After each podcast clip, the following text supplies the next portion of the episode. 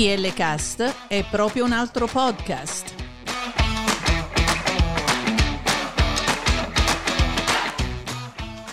DL Cast è una finestra aperta sul mondo della cultura, musica, cibo, viaggi, interviste e molto altro.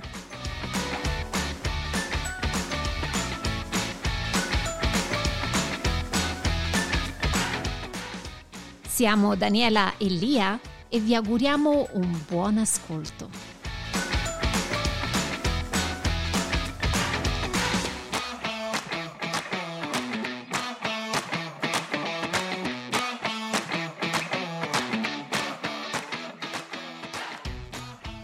Buongiorno Daniela, oggi stiamo guardando i nostri look. Oggi sì, perché ti volevo far vedere il mio look anni 80. Stai benissimo. Eh, caspita, Stai po'. benissimo. Io invece anni 70.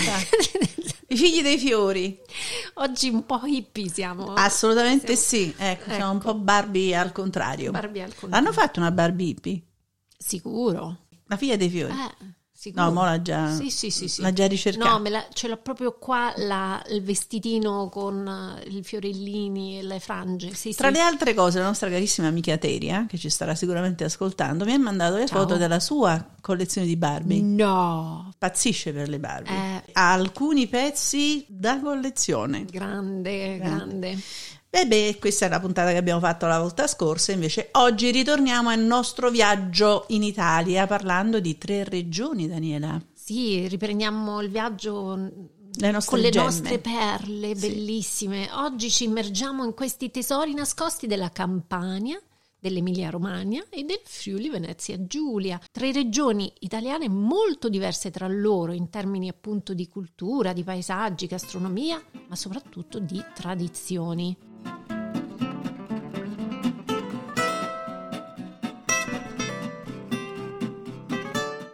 Cominciando con la Campania. Ma- la Campania, Ma, Ma a chissà caso- perché. A caso abbiamo scelto di iniziare con la Campania. non farti domande, Daniela. Mai. Quando si tratta di Napoli, non farti domande, accettalo. Accetto, accetto. Tanto io lo faccio con, con te quando si tratta di parlare di cecchina del Lazio. Io ti devo dire che Eh. Per la costiera amalfitana Sì. mia figlia mi chiese se c'era un'università, perché lei voleva andare all'università sulla costiera amalfitana. C'è la- l'università a Salerno, abbiamo un'ottima università. Voleva andare lì. Sì, Salerno costiera non è tanto lontano, il problema sono i trasporti, poi ne parliamo dopo, però anche perché se non sbaglio la costiera è divisa lì, ma eh, magari poi questo ne sì, parliamo sì, poi sì, dopo. Vai. esattamente. Quindi non ci sono paesaggi mozzafiato di cui il mondo è a conoscenza, ma ci sono anche le città interne e altre due isole che non sono molto frequentate. La più importante, tu sai, Daniela, è Capri, no? Capri, quando si parla di Capri, Capri, come dicono gli americani o gli inglesi? Ah, Capri. Capri, Capri. A Capri, Si dice Capri. Capri. Capri. In realtà ci sono altre due isole, Ischia e Procida, che non sono molto frequentate, Daniela, ma che valgono sicuramente la pena di essere visitate e di essere vissute perché sono meno affollate della- e meno care, diciamo, della più grande e famosa Capri. Dunque, stavamo dicendo che l'interno della regione è dominato dai monti Lattari e dal Vesuvio e parlando del Vesuvio, poi dopo andiamo nei particolari, quello da napoletana che ti dico è che dove vado vado e guido a Napoli c'è sempre questa maestosità di questa montagna, di questo vulcano che ti circonda. Se non lo vedi ti manca. Nasci e cresci ovviamente con questa visione è come avere la Madonna praticamente. Un Ti accompagnatore. accompagna, a- ma da- ad ogni livello, ma fino all'altra parte della costa, non è soltanto diciamo la costa vesuviana Certo. oppure il Golfo di Napoli. Lo vedi sempre, io da casa mia adesso quando vado, già quando prendo la tangenziale, lo vedo di fronte e arrivo fino a Capodichino, me lo vedo, è come se si avvicina a me e mi riempie di gioia. È una cosa, sei nato così, poi magari fatti la domanda perché costruiscono le falde del Vesuvio, perché senza il Vesuvio noi non possiamo campare. casa. te lo È un elemento molto presente.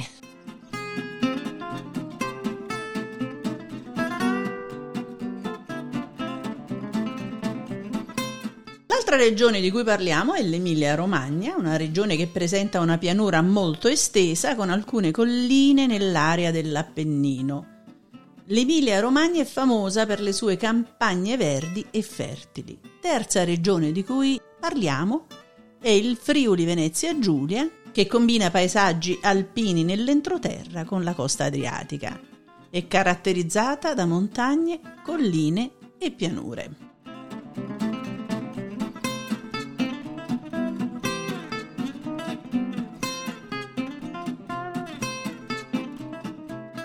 Benissimo, e da qui allora passiamo alla ricchezza della cucina. La cucina campana è famosa per la pizza napoletana. E eh beh. E eh beh, qua serve il silenzio proprio ossequioso. Proprio. Sì, sì, sì, sì. E perché è così buona, poi anche perché c'è questo famoso pomodoro di San Marzano e non ultimo la mozzarella di bufala. Eh, Hai detto niente, Daniele, proprio... una combinazione che non si può evitare. È inimitabile, è vero. E poi abbiamo anche il limoncello e i piatti a base di pesce. Mentre se ci spostiamo in Emilia-Romagna è eh, rinomata per i piatti come la pasta fresca, i tortellini, il prosciutto di Parma e il parmigiano reggiano. Anche qui. Eh, e l'aceto balsamico. Sì, Noi no. all'estero ricerchiamo tantissimo, eh? L'Emilia Romagna comunque anche in cucina c'è sta, c'è eh, sta. Ha, il suo, ha il suo perché. Infine parliamo appunto della cucina friuliana che invece è influenzata molto dalle tradizioni dell'Europa centrale. Esatto. Quindi troviamo piatti come il prosciutto di San Daniele, il formaggio montasio, e i piatti a base di crauti che sono molto comuni sulle tavole dei friuliani. Quindi se mettiamo insieme una cena con queste tre tradizioni, quindi queste tre regioni, mangiamo bene lì. Mangere sicuramente bene, e, ma non solo, sono tre regioni che per la cucina offrono dei prodotti di origine controllata e poi una cosa voglio dire del San Marzano. In, nel mondo sono distribuite tante lattine di pomodoro con il marchio San Marzano, ma guardate bene perché se non ha il marchio del consorzio DOP non è originale perché è così piccolo il territorio San Marzano che è impossibile ecco, che in tutto il mondo esattamente. Insomma bisogna stare attenti anche su quello. Detto questo parliamo ora di queste tre regioni dal punto di vista di tradizione e cultura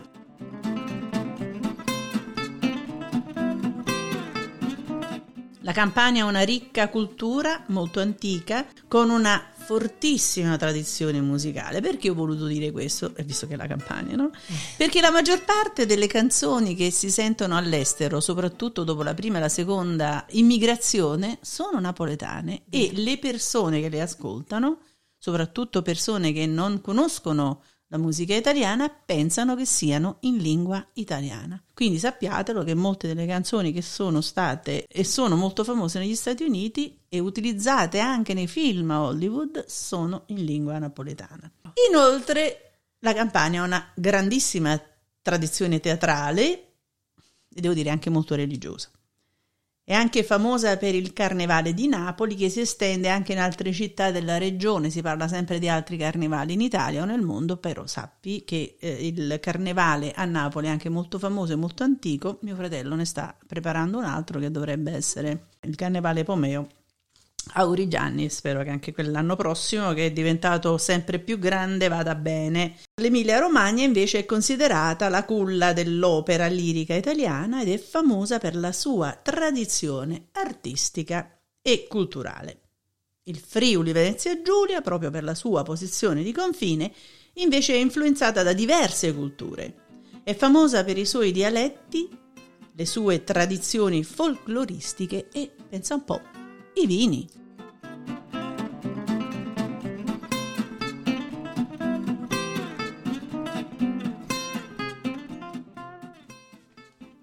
Allora, Lia, adesso entriamo in alcuni particolari, andiamo a, proprio a esplorare queste tre bellissime regioni e mm, abbiamo deciso casualmente di iniziare proprio con la campagna. Lo ribadiamo, perché, lo ribadiamo perché non l'avesse sì, capito. Eh. Che sfoggia appunto una varietà di luoghi straordinari da esplorare.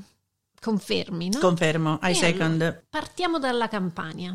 Ovviamente la costiera amalfitana, come dicevo prima, che ha luoghi incantevoli, soprattutto luoghi che erano considerati luoghi dei pescatori, eh, con colori e paesaggi veramente multicolori. Ci sono delle cose molto romantiche che succedono la sera sulla costiera amalfitana, bisogna assolutamente andarci. Eh, ovviamente Capri, la vivace Sorrento, l'antica Pompei, il Vesuvio, ripeto che sovrasta ed è la parte più vibrante di Napoli. Come ogni regione, nel cuore della campagna troverete anche gioielli meno conosciuti, ma altrettanto affascinanti. Tra questi ci sono le rovine ben conservate di Ercolano, i maestosi templi greci di Pestum e le isole di Ischia e Procida, e l'avevo già accennato prima. La regione è un vero paradiso di tesori naturali e culturali da scoprire. Se state pianificando una visita, la primavera e l'autunno sono le stagioni ideali per godervi il meglio che questa regione ha da offrire. Tuttavia, se non potete resistere alla tentazione di esplorare la costiera amalfitana e Capri durante l'estate, preparatevi ad immergervi nelle festività locali con processioni e fuochi di artificio. Ravello, ad esempio, è famosa per il suo festival musicale estivo. E ti confermo, Daniele, era una serata molto bella. Dovevano suonare sulla, sulla, terrazza e andammo prima a mangiare. Quindi siamo arrivati sulla terrazza. Quando ci siamo affacciati, veramente sembrava un presepe ed era solo settembre, perché era buio, perché erano le nove di sera, vedevi questa terrazza illuminata, però vedevi anche tutta la parte di sotto che sembrava veramente un presepe vivente, molto romantico. Poi con la luna, cioè, insomma, mm. che si affaccia sul mare. Quindi lì è, è una canzone, insomma, ecco, madonna mia. Un'esperienza che tu dici almeno di provare Almeno una volta, Almeno una volta nella vita. Infatti io lo consiglio spesso quando sento che qualcuno va a Ravello, ho detto ragazzi se voi andate in quel periodo dove ci sono i concerti sulla terrazza, assolutamente cercate di trovare un biglietto. Non è tanto la parte musicale che è molto bella, ma è l'esperienza proprio che... L'insieme. È l'insieme. Dei profumi. Ti, ma tutti, i profumi, della... il cibo, se vuoi il mongel, il presepe vivente che vedi affacciato. Sì, lo consiglio senz'altro, assolutamente. Ho esagerato un po', ma è la campagna. No, è, è il tuo cuore che parla. Eh vabbè, vabbè.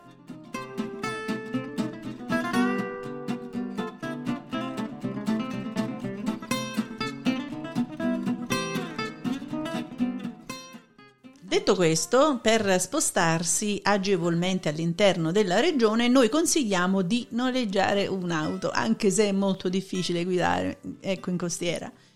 I traghetti offrono un eh, modo panoramico per collegare le destinazioni tra Napoli e Salerno, tuttavia tenete presente che la costiera amalfitana non dispone di una linea ferroviaria, quindi gli autobus della Sita i traghetti e gli scooter che si vedono anche in televisione, che si noleggiano, sono le vostre opzioni principali per spostarvi tra le città. Ricordatevi che le strade costiere possono essere impegnative soprattutto in alta stagione, quindi guidate con attenzione. Anche qui ci sono storie da raccontare, ma evito se cercate, infatti Daniel 80, se cercate un po' di tranquillità lontano dalla folla, considerate di visitare località come Minori, Maiori, Cetara e Vietri sul mare, che è anche famosa per le sue ceramiche. Questi sono luoghi affascinanti, offrono un'esperienza autentica con ristoranti a prezzi accessibili e spiagge certamente meno affollate. Parlando del Vesuvio, Daniela,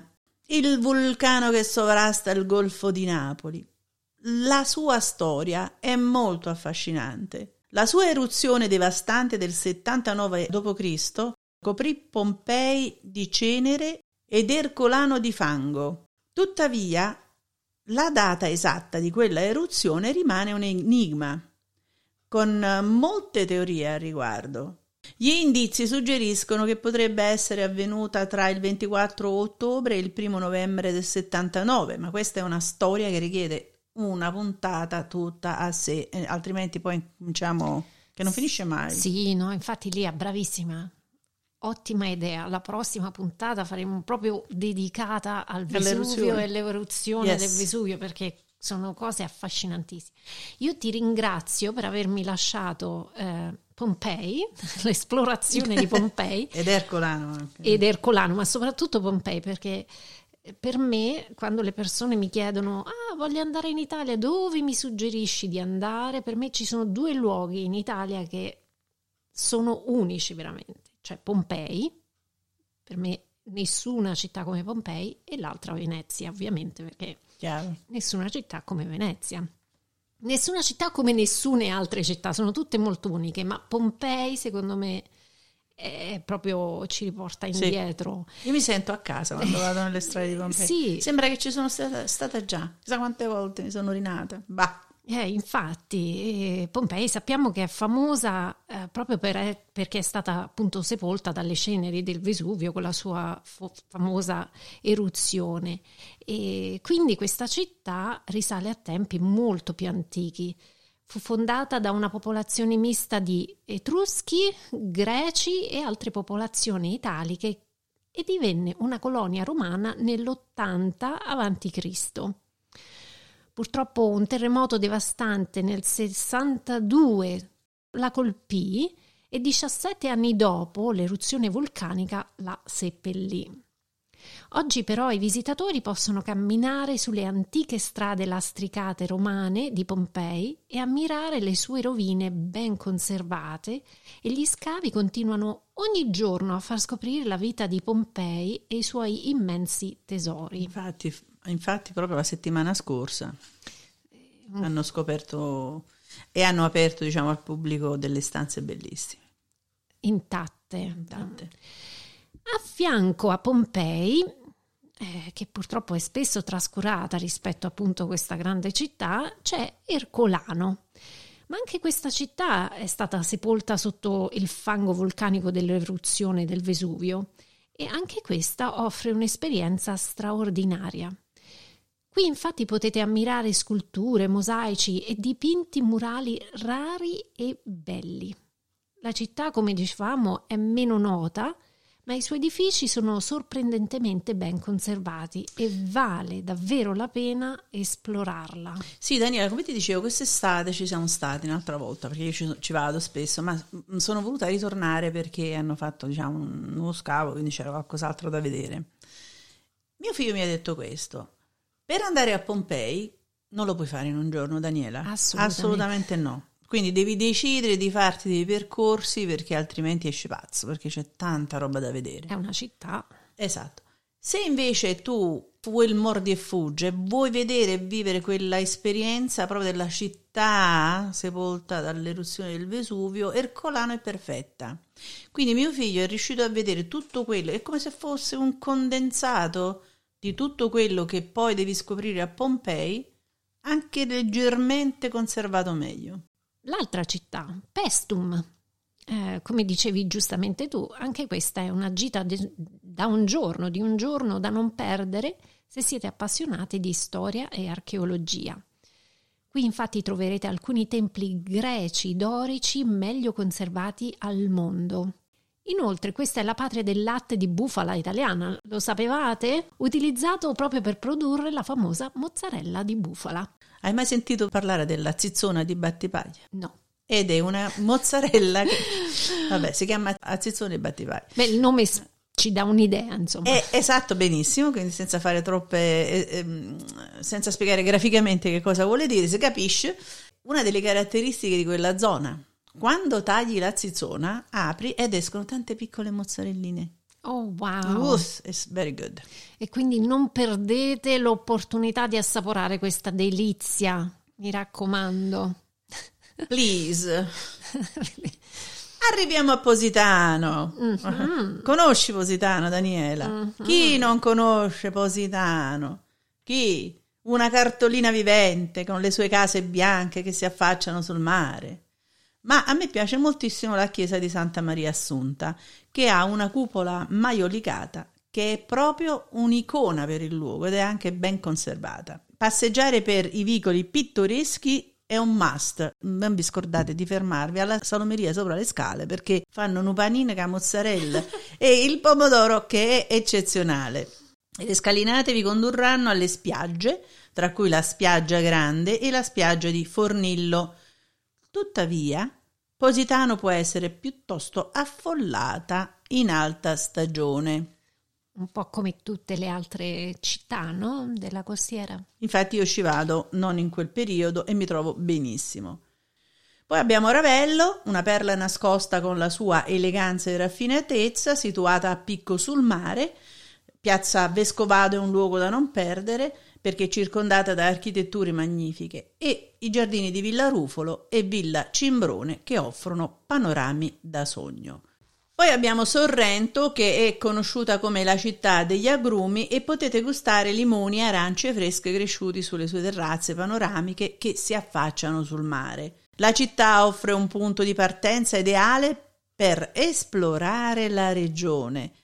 Il centro storico conserva tracce dell'epoca romana, mentre il museo Correale e il panorama della Punta del Capo rendono Sorrento un luogo straordinario da visitare.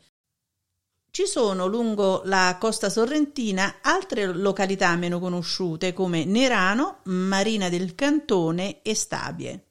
Poi c'è, con mia grande sorpresa, la baia di Ieranto, situata all'estremità della penisola sorrentina, che offre sentieri escursionistici panoramici con vista su Capri da non perdere. È una esperienza mozzafiato.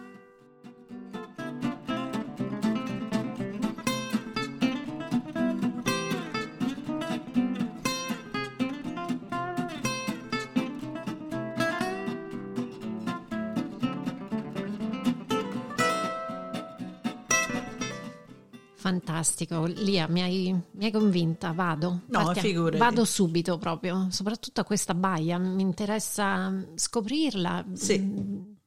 Invitiamo i nostri ascol- ascoltatori ad anche semplicemente fare una ricerca su Google per vedere di cosa stiamo parlando.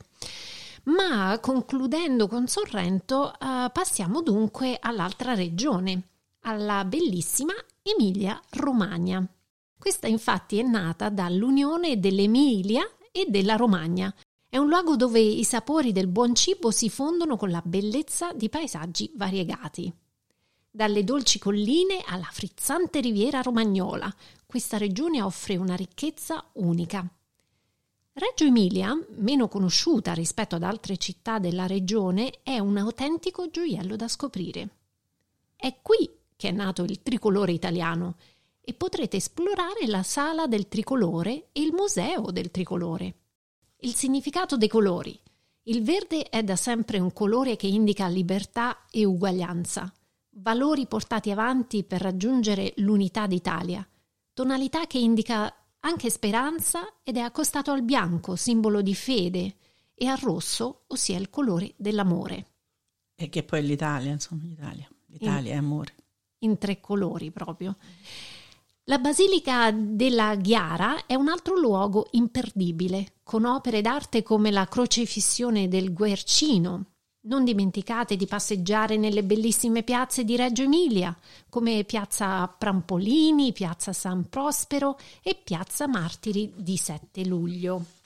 Questa città è circondata da paesaggi collinari e offre alcune delle migliori produzioni di parmigiano reggiano.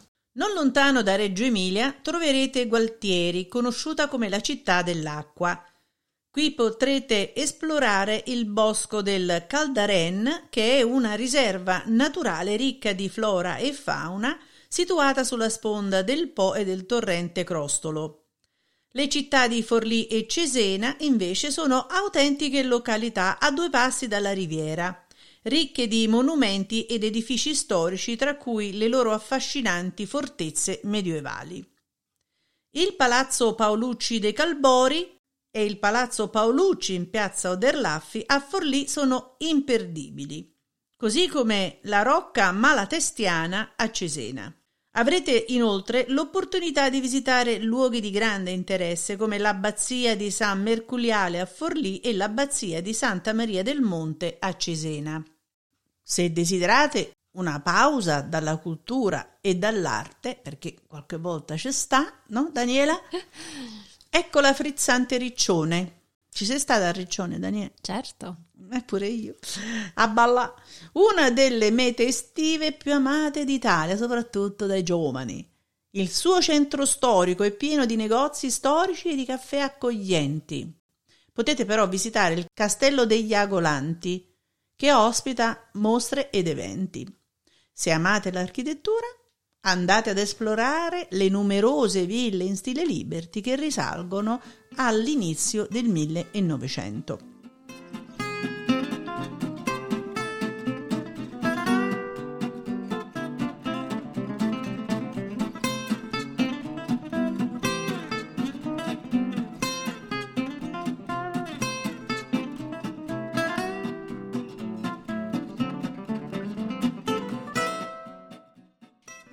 Io adesso invece ti porto a Piacenza.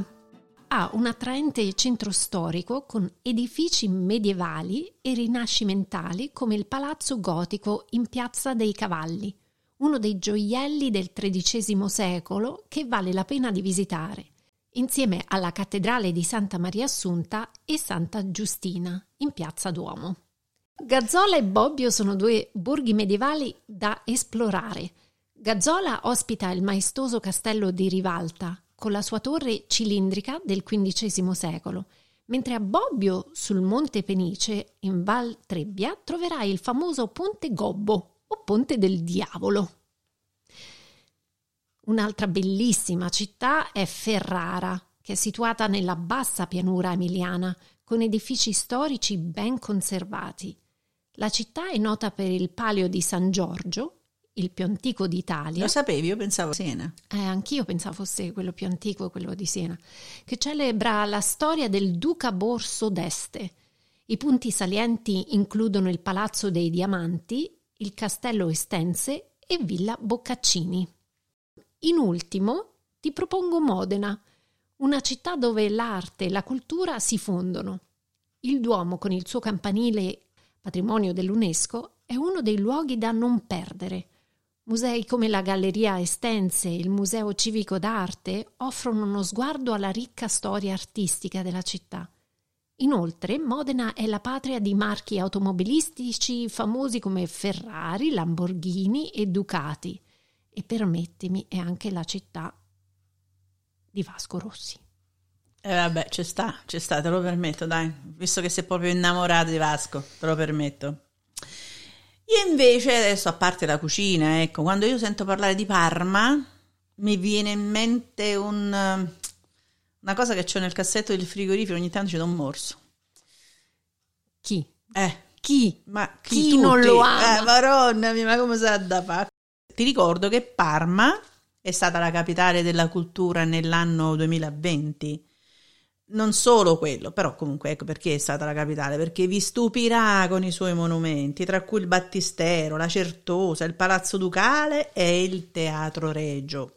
Se volete esplorare ulteriormente, visitate il Castello di Bardi, il Castello di Torre Chiara, il Labirinto Fontanellato e le Terme Respighi di Tabiano. Meno male che non ti sei messa a ridere perché io questa non la ripetevo mai. Sei stata fantastica. Grazie. Ecco, se sapete tutte le storie durante la registrazione, sicuramente vi viene da ridere.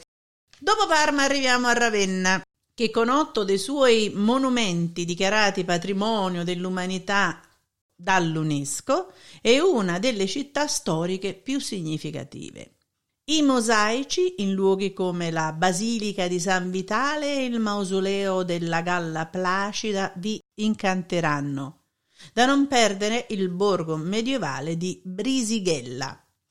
Infine, non meno importante, Bologna, la città dell'antica università e dei portici, dove troverete il perfetto equilibrio tra cultura, buon cibo e vita notturna, che non può mai mancare, Daniela. Non fa mai male. Lì. No, no, no.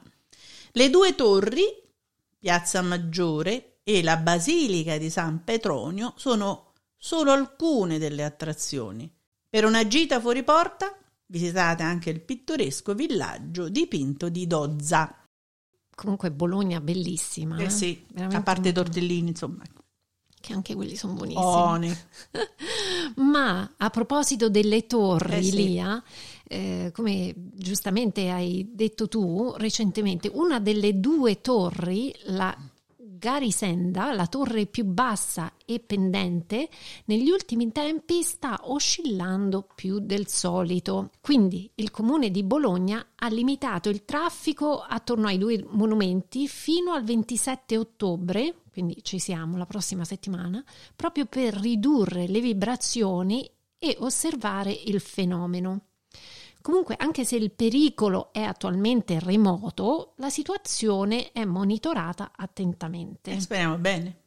Giustamente è un patrimonio, quindi dobbiamo conservarlo. La torre Garisenda di Bologna, costruita insieme alla torre degli Asinelli nel 1100, ha problemi strutturali dovuti a un cedimento del terreno di fondazione nel 1353 che l'ha abbassata da 60 metri a 48 metri.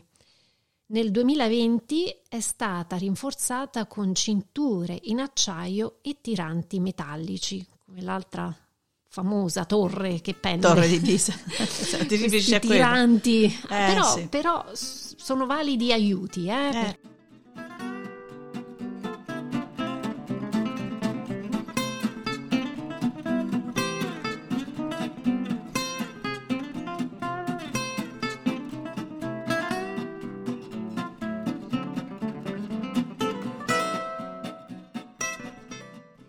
Parliamo del Friuli Venezia Giulia, anch'essa una regione straordinaria, uno scrigno di tesori da scoprire ed è per questo che vi parleremo e vi illustreremo alcune esperienze che rendono questa regione sicuramente affascinante. Partiamo con Trieste, una città di cultura e caffè. Ecco, mi sto dando un pizzicotto con un concentrato appunto di cultura proprio per le sue influenze diverse. Il suo maestoso castello di Miramare è stato costruito per l'arciduca Ferdinando Massimiliano d'Austria e offre una visita spettacolare sul mare Adriatico. Ma forse quello che più colpisce i visitatori è la scena del caffè. Trieste è famosa per i suoi caffè storici come il caffè San Marco e il caffè Tommaseo, luoghi ideali per sorseggiare un caffè e immergersi nella tradizione culturale e locale. Ma dopo parliamo del caffè. Lo teniamo in sospeso. Sospendiamo questo. Sì, infatti, sospeso. perché non, non, riesco a, a parlare di caffè Trieste. Vabbè, sai, ci sono tante polemiche su questa cosa qua, Daniele.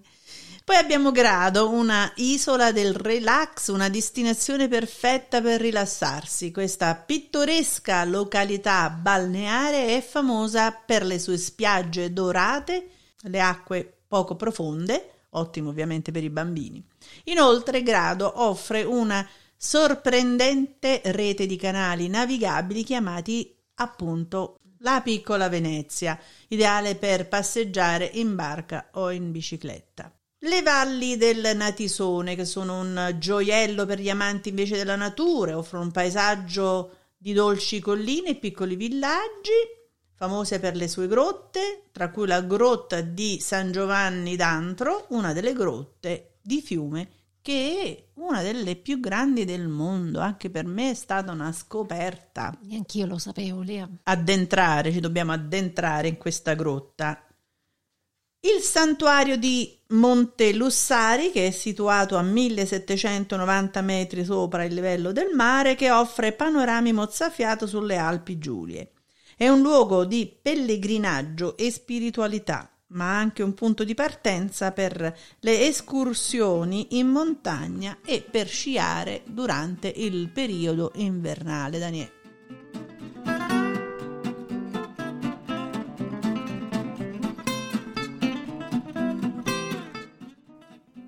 Gorizia è una città al confine con la Slovenia e ha una forte eredità mitteleuropea cioè che si riferisce a una serie di influenze culturali, storiche e artistiche che caratterizzano le regioni dell'Europa centrale. La città è famosa per il suo castello e il giardino pubblico che offre una vista spettacolare sulle Alpi e anche sui colli circostanti. Gorizia è anche un ottimo punto di partenza per esplorare i vigneti della regione dove si produce l'ottimo vino friuliano. Inoltre c'è Cividale del Friuli, città che è stata fondata dai Romani più di duemila anni fa. Oggi il suo centro storico è un labirinto di viuzze acciottolate, ponti e antiche chiese.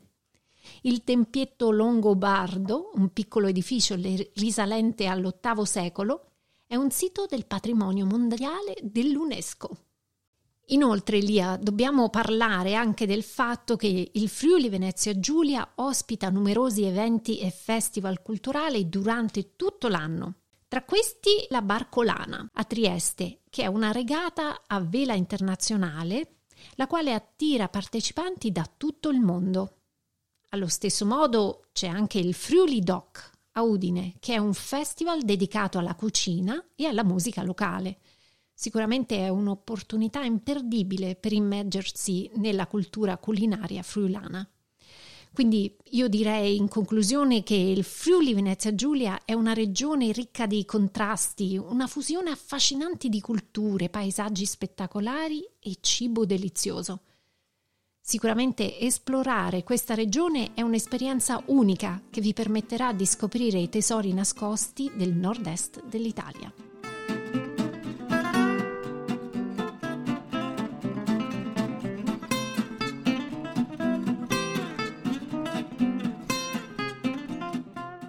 Ma adesso vogliamo tornare un attimo a parlare del caffè. Quello che avevamo sospeso. Non ce la facevi più. No, è perché c'è da dire una cosa, no? Sai, in passato c'è stata una polemica. Sì, me la il caffè ricordo. di Trieste, il caffè di Napoli, quale è più buono, quale non è più buono. Tant'è vero che spero si siano messi d'accordo. Noi abbiamo fatto una puntata no? Sì. sul caffè con tua cugina, se non sbaglio, Mhm. eh, Pina. E il problema è che dicono a Trieste che il più buono lo fanno loro, a Napoli no, diciamo lo facciamo noi. Quindi vogliono presentare i napoletani eh, all'UNESCO la domanda proprio per come la pizza napoletana doc, cioè il modo con cui si prepara il caffè, lo stesso vuole fare Trieste. Invece, se si mettono d'accordo e la fanno insieme, forse è meglio, perché ognuno ha la propria tradizione.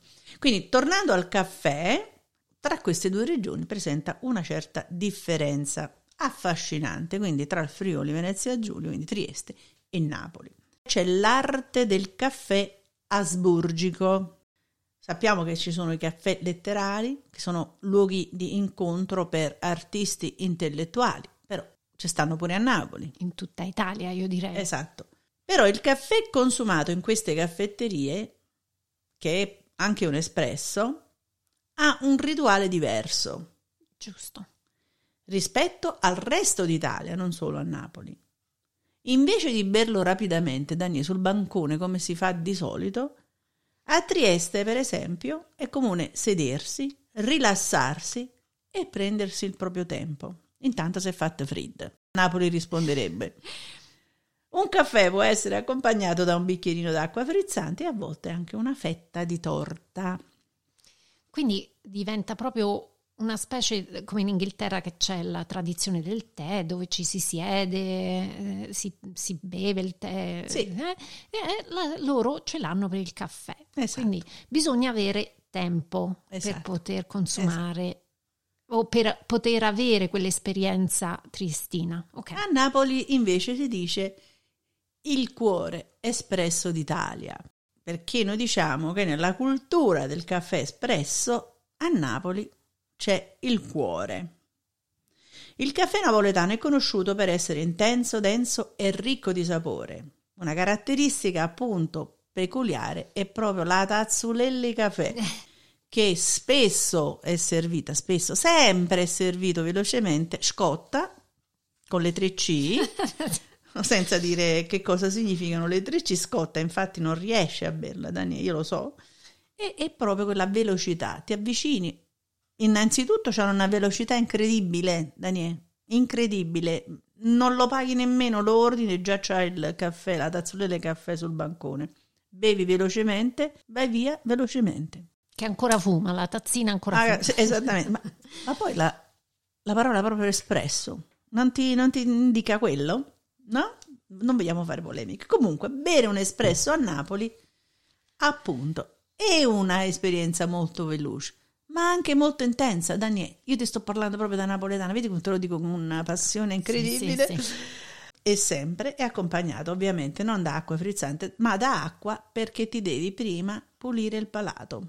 Quindi quest'acqua lì ah, che si dà, si beve prima o Prima. si beve dopo? Prima L'acqua va bevuta prima del caffè. ti devi pulire il palato perché Mm. hai mangiato oppure magari non so Mhm. qualche altra cosa, ti pulisci il, il palato e bevi il caffè Mm. per assaporare la sua intensità. Un altro aspetto distintivo del caffè napoletano è il caffè sospeso, ne abbiamo sempre parlato, no? Ho caffè pagato in anticipo. Questa tradizione è nata a Napoli e consente a chiunque di comprare un caffè in più per lasciare in sospeso per qualcuno meno fortunato. Lo vogliono mettere anche inserito proprio nella domanda di, all'UNESCO, insomma, ecco. E perciò Faccia il caffè parte, sospeso. sì. Sì, sì, sì, sì. Comunque, entrambe le tradizioni, sia a Trieste che a Napoli, dimostrano l'amore degli italiani per il caffè, anche se incarnano un approccio differente, no? come ci siamo detti, Giusto. come hai notato tu, per quanto riguarda la sua consumazione. Da un lato, quindi più lento, contemplativo, dall'altro veloce e intenso. Esperienza che io direi mistica o caffè. Il caffè della Peppina. Ma eh, la polemica sul miglior caffè tra Napoli e Trieste è un argomento che ha scatenato discussioni appassionate tra gli amanti del caffè e gli abitanti di entrambe le città. Quindi anche i triestini sono piuttosto animati da questa cosa. Ognuno di loro, quindi in queste regioni, difende con orgoglio la propria tradizione del caffè, considerandola ovviamente la migliore, ovvio. In definitiva, la polemica sul miglior caffè tra Napoli e Trieste è dunque una questione di gusti personali. Entrambe le città hanno una lunga storia di apprezzamento del caffè, come abbiamo già detto, e offrono appunto queste due esperienze diverse. La bellezza della cultura del caffè italiano è che puoi scegliere l'esperienza che preferisci, che sia un caffè espresso veloce a Napoli oppure un espresso rilassante a Trieste. Ciò che conta è l'amore condiviso per questa bevanda aromatica che è una parte fondamentale della vita quotidiana in Italia. Come sei romantica. Concludiamo e diciamo che in sintesi la Campania offre una bellezza costiera straordinaria, una cucina mediterranea. L'Emilia Romagna è rinomata per la sua cucina e la sua tradizione artistica. Il Friuli Venezia Giulia, con la sua posizione di confine, è un mix di culture e offre una cucina unica con paesaggi variegati. Ognuna di queste regioni ha molte cose da offrire, ma la scelta dipende da voi, dai vostri interessi e dalle esperienze che voi cercate. Tutte, tutte, Tutte, tutte, tutte. tutte le esperienze le vogliamo fare lì, in tutte le regioni, perché sono tutte bellissime, indipendentemente. Benissimo, per oggi abbiamo concluso. Daniela, speriamo che abbiamo dato ottime informazioni per eh, un viaggio in Italia. Io ho imparato e ho apprezzato moltissimo, quindi grazie Lia e grazie a tutti voi ascoltatori. Ciao! Ciao!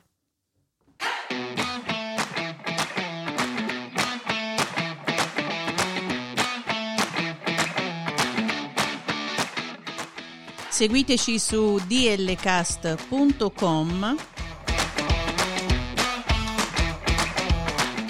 Instagram e Twitter a dlcast2021.